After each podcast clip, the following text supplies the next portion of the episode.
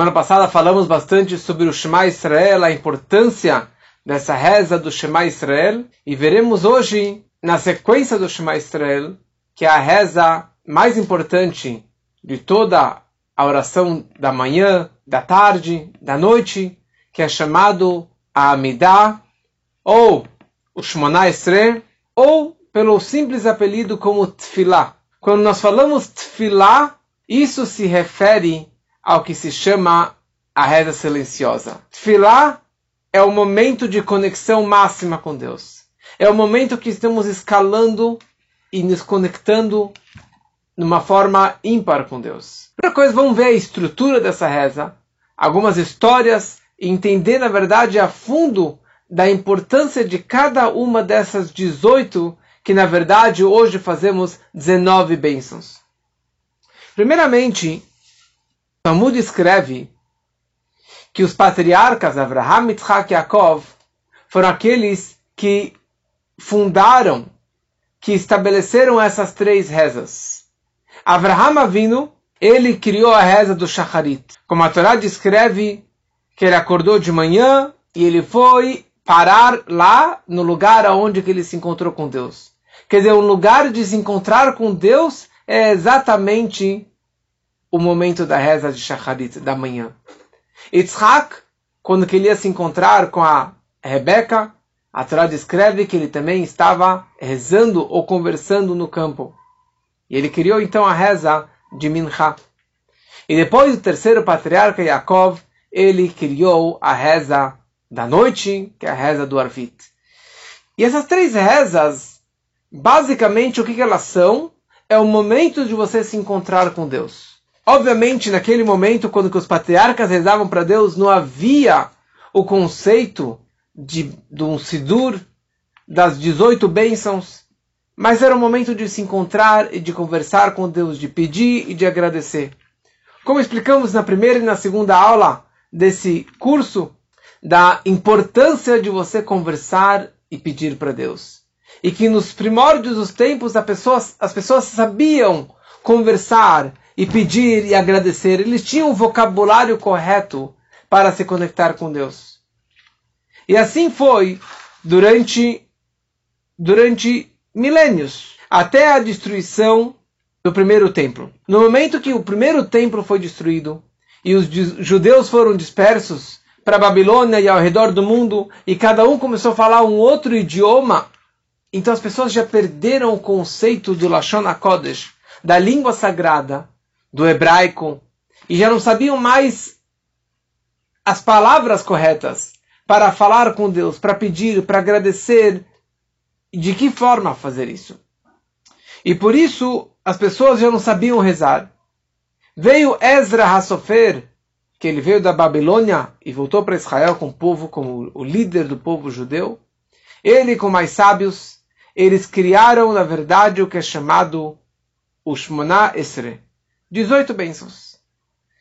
Interessante é que aqui não foi só Ezra Sofer, ele era o líder, mas aqui tinham 120 sábios, mais alguns profetas, que eles acabaram fundando e criando palavra por palavra desse Shemona Esre. E isso virou, virou, na verdade, a base de todas as nossas preces. Da manhã, da tarde, da noite, no Shabbat, no Yom Tov, em qualquer festividade, nós temos esta reza silenciosa. Aliás, 18 é só durante a semana. No Shabbat, no Yom Tov, tem outros números de quantas bênçãos que nós pronunciamos. Mais para frente, veio um outro sábio que chamava Rabban Gamliel. E na sua época, tinham muitos judeus hereges, tinham muitos judeus perversos, judeus que não acreditavam em Deus, não acreditavam na sua Torá, e eles estavam ferindo e atacando muito os seus próprios irmãos judeus. Então, Rabban Gamliel ele acabou criando uma décima nona benção, que não é a décima nona.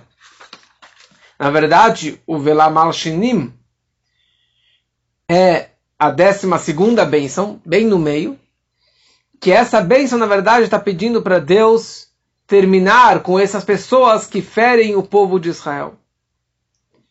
Depois acrescentaram mais e mais na reza em geral, Mas basicamente essa é a estrutura do Shemona Esrei.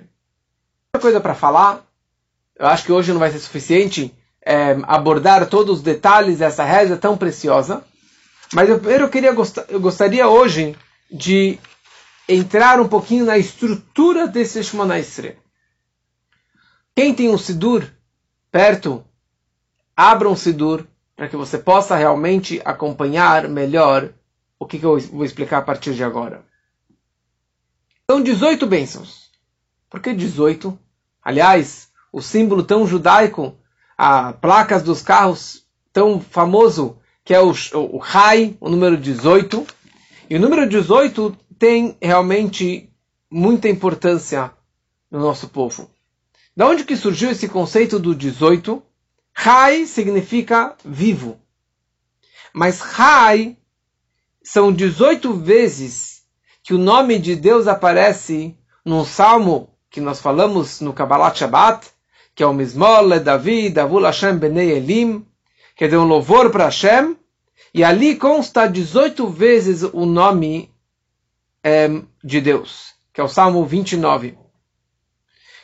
E a décima nona tem a ver com uma frase que fala no meio, Kela Kavod Hirim Hashem, certo que Hashem ele acaba castigando certas pessoas.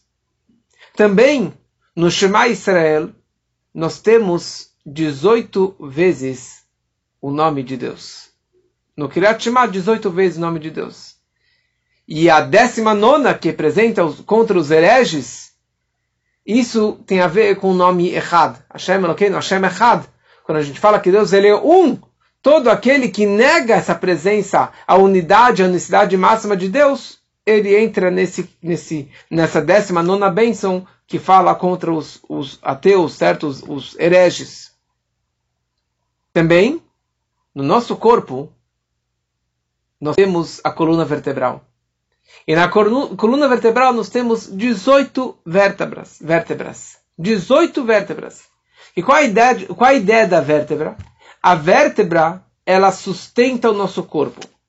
E ela, na verdade, que envia mensagens do, da, da cabeça para todas as outras partes do corpo. Na hora que nós estamos rezando, essa espinha é que traz vida e significado para todas as mitzvot, para toda a minha vida. Então, no momento que eu faço a tefilá, eu faço com toda a minha coluna com toda a minha espia, com todas as minhas vértebras, 18 vértebras. Mas, Ramino, são 19 rezas. Mas, existe uma pequena vértebra que não entra na contagem das 18 vértebras, que é na base da coluna, que é chamado o Etzem Luz. É um ossinho, que, aliás, deste ossinho será reconstruído o corpo na era messiânica, na ressurreição dos mortos, no Triat Ametim, o corpo vai voltar a ser como que ele era antes de morrer. Baseado no quê? Baseado neste ossinho, que está na base da coluna vertebral, que é chamado Etzem Luz. E este osso, ele não queima, ele não se destrói, tem uma história inteira sobre isso, já falei uma vez, como que esse osso não tem como ser moído, destruído, queimado, dissolvido por água. E isso tem a ver também com a décima nona, com a décima nona bênção, que é representando a unicidade máxima de Deus. A, como que Deus ele é poderoso e nada pode realmente competir contra ele e nada, nada pode destruir essa é, unicidade máxima de Deus. Então essas algumas ideias porque são 18 ou 19 bênçãos. O, o Shemana é dividido em três partes. Louvor, pedido e agradecimento. Três bênçãos de louvor, que é a primeira, a segunda e a terceira. Vou falar daqui a pouco o que significa cada uma das três. Depois nós temos as treze intermediárias, que são bênçãos de pedido por tudo que nós vamos pedir, fisicamente, espiritualmente. E depois nós temos três bênçãos finais de agradecimento. Que assim é o sistema. Você quer pedir para Deus? Primeira coisa que você precisa louvar, agradecer, reconhecer tudo que Ele nos deu e tudo que de quão grandioso que Ele é. E assim que é o sistema, quando você vai pedir um aumento, ou você vai falar com algum político ou com um rei, a primeira coisa você tem que louvar e agradecer. E depois você pode pedir aquilo que você precisa. E depois que você recebeu, você louva uma vez, duas vezes, três bênçãos finais. Então, as primeiras três bênçãos, nós estamos louvando a Deus. Louvando e agradecendo e reconhecendo a grandeza e o poder de Hashem. Vamos mergulhar hoje um pouquinho nessas primeiras três bênçãos.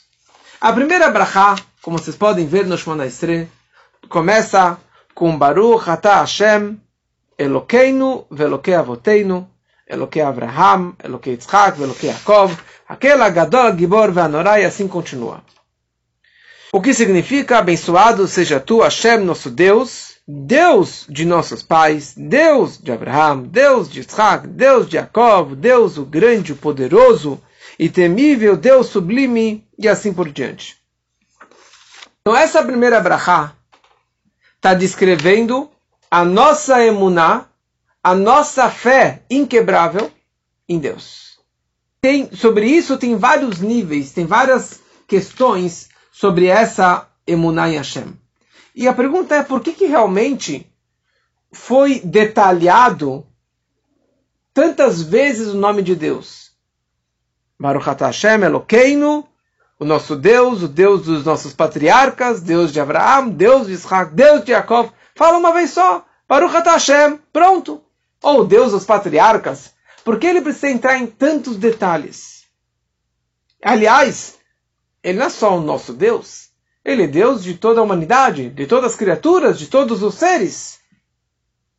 Mas aqui, na verdade, essa reza tão sagrada, tão elevada, ela está descrevendo a união de Deus, a união de Deus com o povo de Israel. De, qual, de como que Deus designou a sua santidade e o seu connection ímpar com o povo de Israel. Por isso está escrito Eloquei Avoteinu, dos nossos patriarcas. Os patriarcas, eles trabalharam e eles desenvolveram uma fé e um reconhecimento tão poderoso, tão grandioso em Deus, que acabou sendo, na verdade, um vai e vem. Eles se conectaram com Hashem e ele acabou, na verdade, unificando, designando o seu nome e a sua glória com os patriarcas. E depois que ele fez isso com os patriarcas, isso acabou passando no automático para todo o Bnei Israel. E, e daqui a primeira coisa que ele fala, Baruch Ata Hashem Elokeinu. Elokeinu significa o nosso Deus, porque ele designou a sua santidade para o povo de Israel. E nós acreditamos na unicidade máxima de Hashem e nos seus poderes. E por isso que a gente fala Elokeinu, o nosso Deus. Aliás, Eloqueino é o único nome que você pode falar o meu Deus. Adon, Tsevakot, todos os outros nomes de Deus que você não tem como falar na primeira pessoa. Somente Eloqueino, o meu Deus. Que Eloqueino tem a ver também com a natureza, como que Deus ele se condensou e, e entrou dentro do mundo. Daí ele fala Eloquei Avoteno, o Deus dos nossos patriarcas.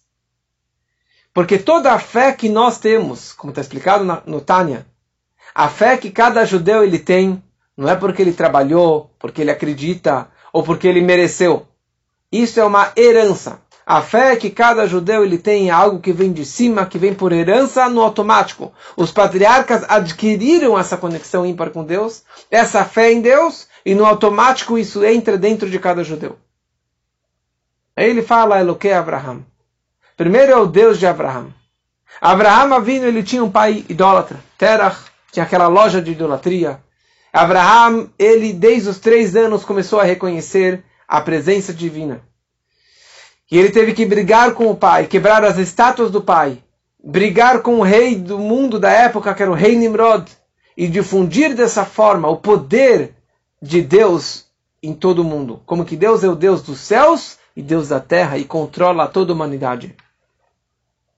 Isso significa Alekei Abraham, o Deus de Abraão, que ele buscou divindade com o seu trabalho particular. Ele foi atrás, brigou e conquistou essa conexão e essa fé máxima em Deus.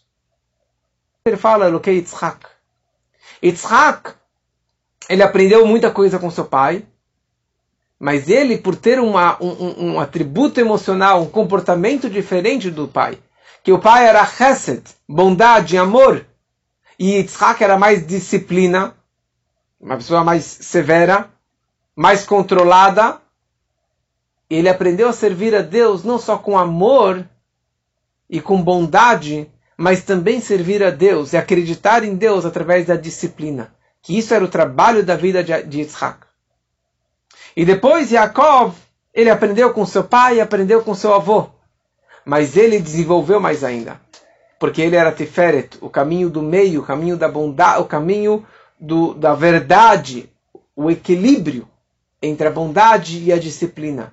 E nesse caminho do meio que ele desenvolveu uma fé máxima em Deus. Ele passou para os seus doze filhos. E nós que somos Benei Israel, filhos de Israel, filhos de Yaakov, descendentes de Jacob, nós herdamos também essa característica do é, Yaakov trabalhar e servir a Deus com compaixão, com o caminho da bondade e o, cam o caminho da verdade. Então, todos esses poderes que a gente fala aqui, Agadó, Eloqueinu, Avoteinu, Eloquei Abraham, Eloquei Yitzhak, Veloquei Yaakov. Depois ele continua e fala, Hakel Agadol, Hagibor Veanorá. Hagadol Deus, é, o poderoso, não, Deus grande, o poderoso e o temível. Nomes. E na verdade, nós não podemos escrever mais adjetivos e nomes e elogios sobre Deus. Esses três elogios, Agadola, Gibor e Anorá, os sábios colocaram nesse Shemana porque eles copiaram esses três nomes da Torá. Quando Deus estava falando com Abraham, Abraham ele acabou louvando Deus, ou Moshe Rabbeinu, desculpa, acabou louvando Deus com esses três nomes, Agadola, Gibor e Anorá. Então por isso nós colocamos isso dentro da reza. Agora, nós não temos o direito de escrever mais. Ele é o grandioso, ele é inteligente, o bonito, o máximo, o criador. Porque se você falar mais algumas palavras, e de repente você para de elogiar a Deus, parece que acabou os elogios, eu não tenho mais o que falar com ele. Então por isso nós falamos só esses três nomes, só esses três elogios e parou por aí. Porque nunca nada seria suficiente para elogiarmos e engrandecermos o nome de Hashem. Então não, não temos direito de acrescentar mais do que isso. Hagadol, o grande representa, na verdade, o trabalho de Abraão. A Gadol tem a ver com Chesed, com a bondade, com o amor de Deus. Hagibor, o poderoso, tem a ver com poder, tem a ver com Gevurah, com severidade, com disciplina, que era o trabalho de Yitzhak. Vehanorah, e o temível, na verdade, representa, representa o, o poder máximo de Hashem, que é o Tiferet, que é a beleza, compaixão, que é o trabalho do Yaakov, que na verdade isso tudo vem do Kel Elyon, do Deus sublime. Então essa na verdade são as três três tipos de elogio, de louvores que nós podemos fazer em relação a Deus. E essa é a ideia da primeira bênção. A primeira bênção é chamada de Birkat Avot, a bênção dos patriarcas. E assim continua a reza falando e conclui Baruch Ata Hashem, Magen Avraham, bendito é Hashem, o Magen, o escudo de Abraham Avinu. E isso, na verdade, é interessante, que apesar que ele descreve sobre os três patriarcas nessa bênção, mas aqui ele termina com Abraham. Como que Deus prometeu para Abraham Avinu, Becha Chotmim, que a reza vai terminar com o teu nome, com, com todo o poder, com toda a fé, com toda a coragem que Abraão ele teve de criar essa nova fé em Deus, esse novo caminho de fé em Deus, então essa bênção conclui com o teu nome, com o nome de Abraão Avino. Aí começamos a segunda reza. A segunda bênção é chamada Gevurot. Gevurot representa o poder, representa a disciplina de Deus, o poder máximo de Deus. Onde nós conseguimos perceber essa Givurá de Hashem, em três pontos que são descritos nessa segunda bênção. Ele fala, Ata Gibor Leolam, o Senhor é eternamente poderoso. Por quê? Três pontos. Mechalkel Chaim Bechesed, sustenta os vivos com amorosa bondade. Mechayemetim, ressuscita os mortos e traz a chuva. E traz a chuva. O poder de Gevurot Geshamim. O poder de trazer a chuva, certo? A força da chuva. Então esses três, na verdade, representam o poder máximo de Hashem. O poder de Deus dar vida para o homem, porque é só Hashem que tem esse poder máximo, e a vida é a grandeza de Hashem. Trazer as chuvas, porque as chuvas elas vêm com uma energia, ela vem, ela, em vez de cair o céu, de cair a nuvem inteira, tem uma disciplina nessa chuva. Cada gota, várias gotas, infinitas gotas, mas vem gota por gota. Que isso representa também o poder de Hashem. E o maior poder de Deus é a ressurreição dos mortos. E nessa bênção ele, ele repete esse conceito da ressurreição dos mortos várias vezes. A promessa de Deus para os falecidos, para os patriarcas, que vai ressuscitá-los novamente. E a gente conclui, Natal Metim, nós acreditamos no Senhor em ressuscitar os mortos. Baruch Hashem Metim, abençoado o Senhor que ressuscita os mortos. Isso, na verdade, é interessante que isso é chamado de Gevurot. Normalmente, Gevurot significa severidade, ou um, um rigor, uma disciplina. Mas aqui representa um outro nível que é explicado na Kabbalah, que é chamado de Tagboret Hashpa. Tagboret significa uma abundância de energia. Ou seja, é uma, uma transmissão de Deus muito além da transmissão que vem da bondade. Da bondade, ele tem algo, ele te dá e, e isso flui que nem a água, com amor. Aqui, na verdade, Tagboret Ashpa'ah é uma energia que vem do nível que é chamado Atik, muito elevada, que está acima do que se chama justiça ou disciplina ou severidade. Normalmente, Givurá é disciplina e severidade. Aqui é algo que vem de muito acima. É algo que vem de muito alto.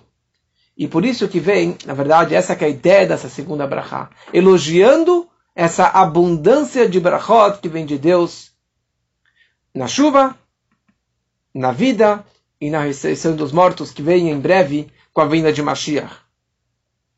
A terceira brachá é chamado Kedushá. O Kedushim, Kedushat Hashem. Nós estamos elogiando e louvando a Kedushá de Deus, a santidade de Deus. E nós falamos Atá Kadosh Veshimcha Kadosh. Uma bênção muito curta. O Senhor é sagrado, tu és sagrado, santo, e teu nome é santo, e seres santos, e os seres santos te louvam diariamente por toda a eternidade, Baruch Atah Hashem, aquela Kadosh, Deus Santo. Tanto Kadosh significa algo muito elevado, significa algo muito distante. Mas Kadosh é algo que nós temos esse acesso, que temos essa conexão. Nós podemos virar para Hashem e falar, tá Kadosh, você é, tu és santo, tu és sagrado. E aqui ele fala, o Kedoshim Bechol Yom que os seres santos irão louvá-lo diariamente. Quem são esses santos? Quem são esses seres santos? Representa a Neshama do povo de Israel. Todo judeu. Que nós louvamos e agradecemos a Deus todos os dias. É interessante que na bênção, na segunda bênção, tem o Nagdeshach, quando que nós estamos na sinagoga, e tem é, uma conexão é, e tem, tem um minyan, tem dez homens, e nós fazemos um Nagdishach, ali nós descrevemos como que os anjos louvam e agradecem a Deus diariamente. E eles falam Kadosh, Kadosh, Kadosh, Santo, Santo, Santo. Quer dizer, a forma que os anjos estão agradecendo e louvando a Deus. Nessa reza nós estamos falando como que todo o povo de Israel, o Kiddushim Bechal Yom, os seres santos estão louvando e agradecendo a Hashem. Vale agradecer a Deus. E aqui a gente fala Atá Kadosh Veshimcha Kadosh. Atá Kadosh, você é Kadosh, que significa, quando a gente fala Atá, eu estou me referindo à essência máxima de Deus. Atzmut, a essência máxima, mais sagrada de Deus. E depois nós, nós falamos Veshimcha Kadosh. Não somente que o Senhor, tu és santo na sua essência, mas Veshimcha, o teu nome também é santo. Ou seja, o nome de Deus como que desce e se, é, se revela aqui para baixo. O nome de Deus, porque o nome da pessoa representa a sua irradiação. O nome representa uma revelação para fora, porque eu não preciso do meu nome. O meu nome é para me conectar com os outros, para que os outros possam me chamar pelo meu nome Elial. Eu não preciso do meu nome, ninguém se chama pelo seu próprio nome. O nome é uma forma de você se revelar com o mundo externo. Então nós estamos falando que não somente ataca Dosh, mas Veshimcha, o teu nome de Deus. Ou seja, a sua irradiação, a sua forma que você se externaliza e se conecta com o mundo inferior, nós também conseguimos nos referir a este nome como Kadosh, como algo muito elevado e como algo muito santo. Então essa é a ideia dessas primeiras três bênçãos. São bênçãos de Shevach, de louvor a Deus, descrevendo sobre a nossa emuná e a emuná dos patriarcas, descrevendo Gevurot, o poder, a abundância de energia de Deus, na chuva, na vida e na ressurreição dos mortos. E depois, como a Kedushá de Hashem, a santidade máxima de Deus. Semana que vem, iremos discutir um pouquinho sobre as bênçãos intermediárias, as 13 bênçãos intermediárias, e depois as últimas três bênçãos de louvor e agradecimento. Só falar mais algumas coisas interessantes sobre esta reza. Existem sete regras, sete leis de como que devemos fazer o Shemana Esrei. Primeira coisa, essa reza, por ser tão sagrada, é o momento mais sagrado de toda a reza, das três rezas. Então, como respeito, nós fazemos essa reza de pé.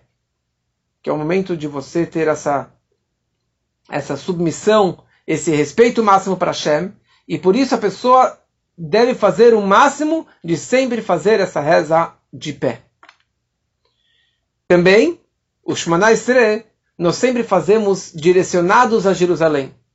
Aqui, nas Américas, no Brasil e nas Américas, nós fazemos essa reza em direção a Israel, que está no leste. Então a gente sempre tem que enxergar para o leste para ver realmente que a nossa reza esteja direcionada ao Bet HaMikdash, é, em direção ao lugar mais sagrado.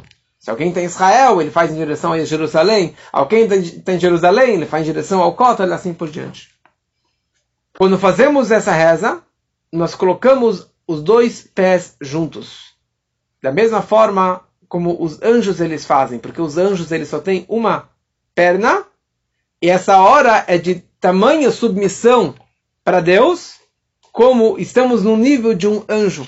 Por isso que nós fazemos essa reza também, reza silenciosa em voz baixa, sem muito alarde, para que ninguém possa escutar, é uma reza silenciosa entre eu e Deus.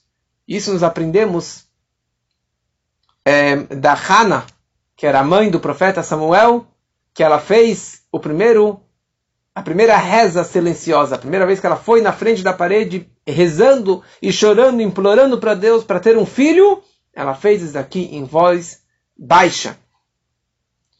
Como respeito já que nessa hora eu estou perante o rei, rei dos reis. Deus, eu preciso estar bem vestido e não simplesmente é, de qualquer forma, mas estar com as melhores roupas.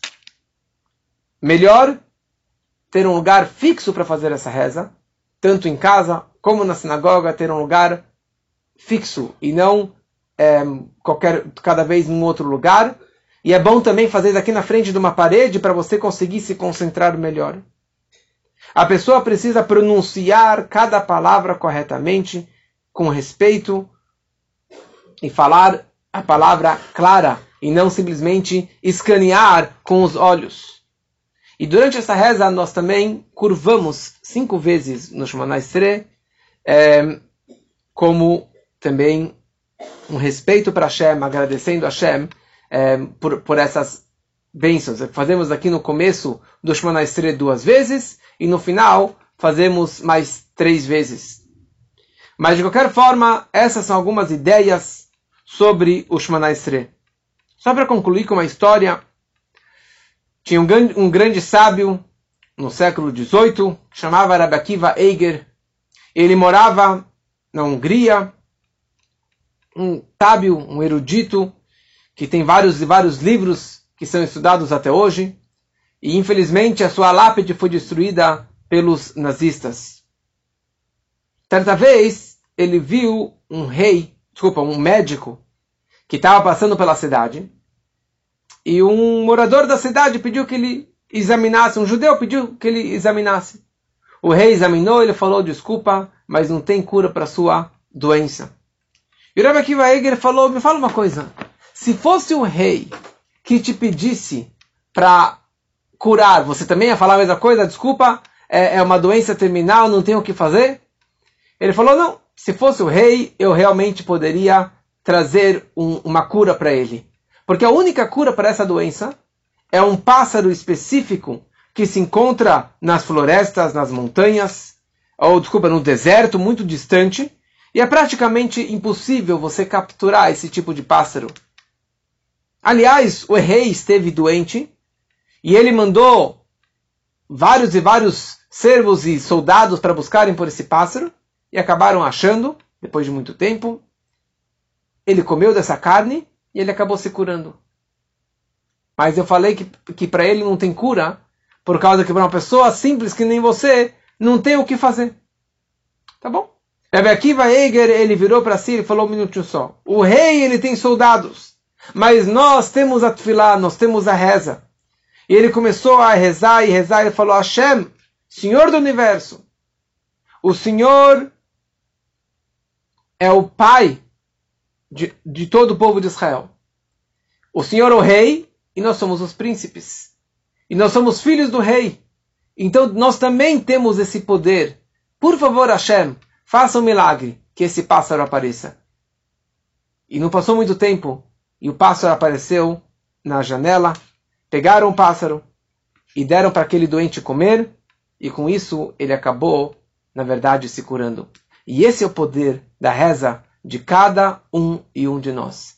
E nós seguimos o, o script de como que nossos sábios instituíram essa reza, a ordem das rezas, as palavras da reza são todas exatas.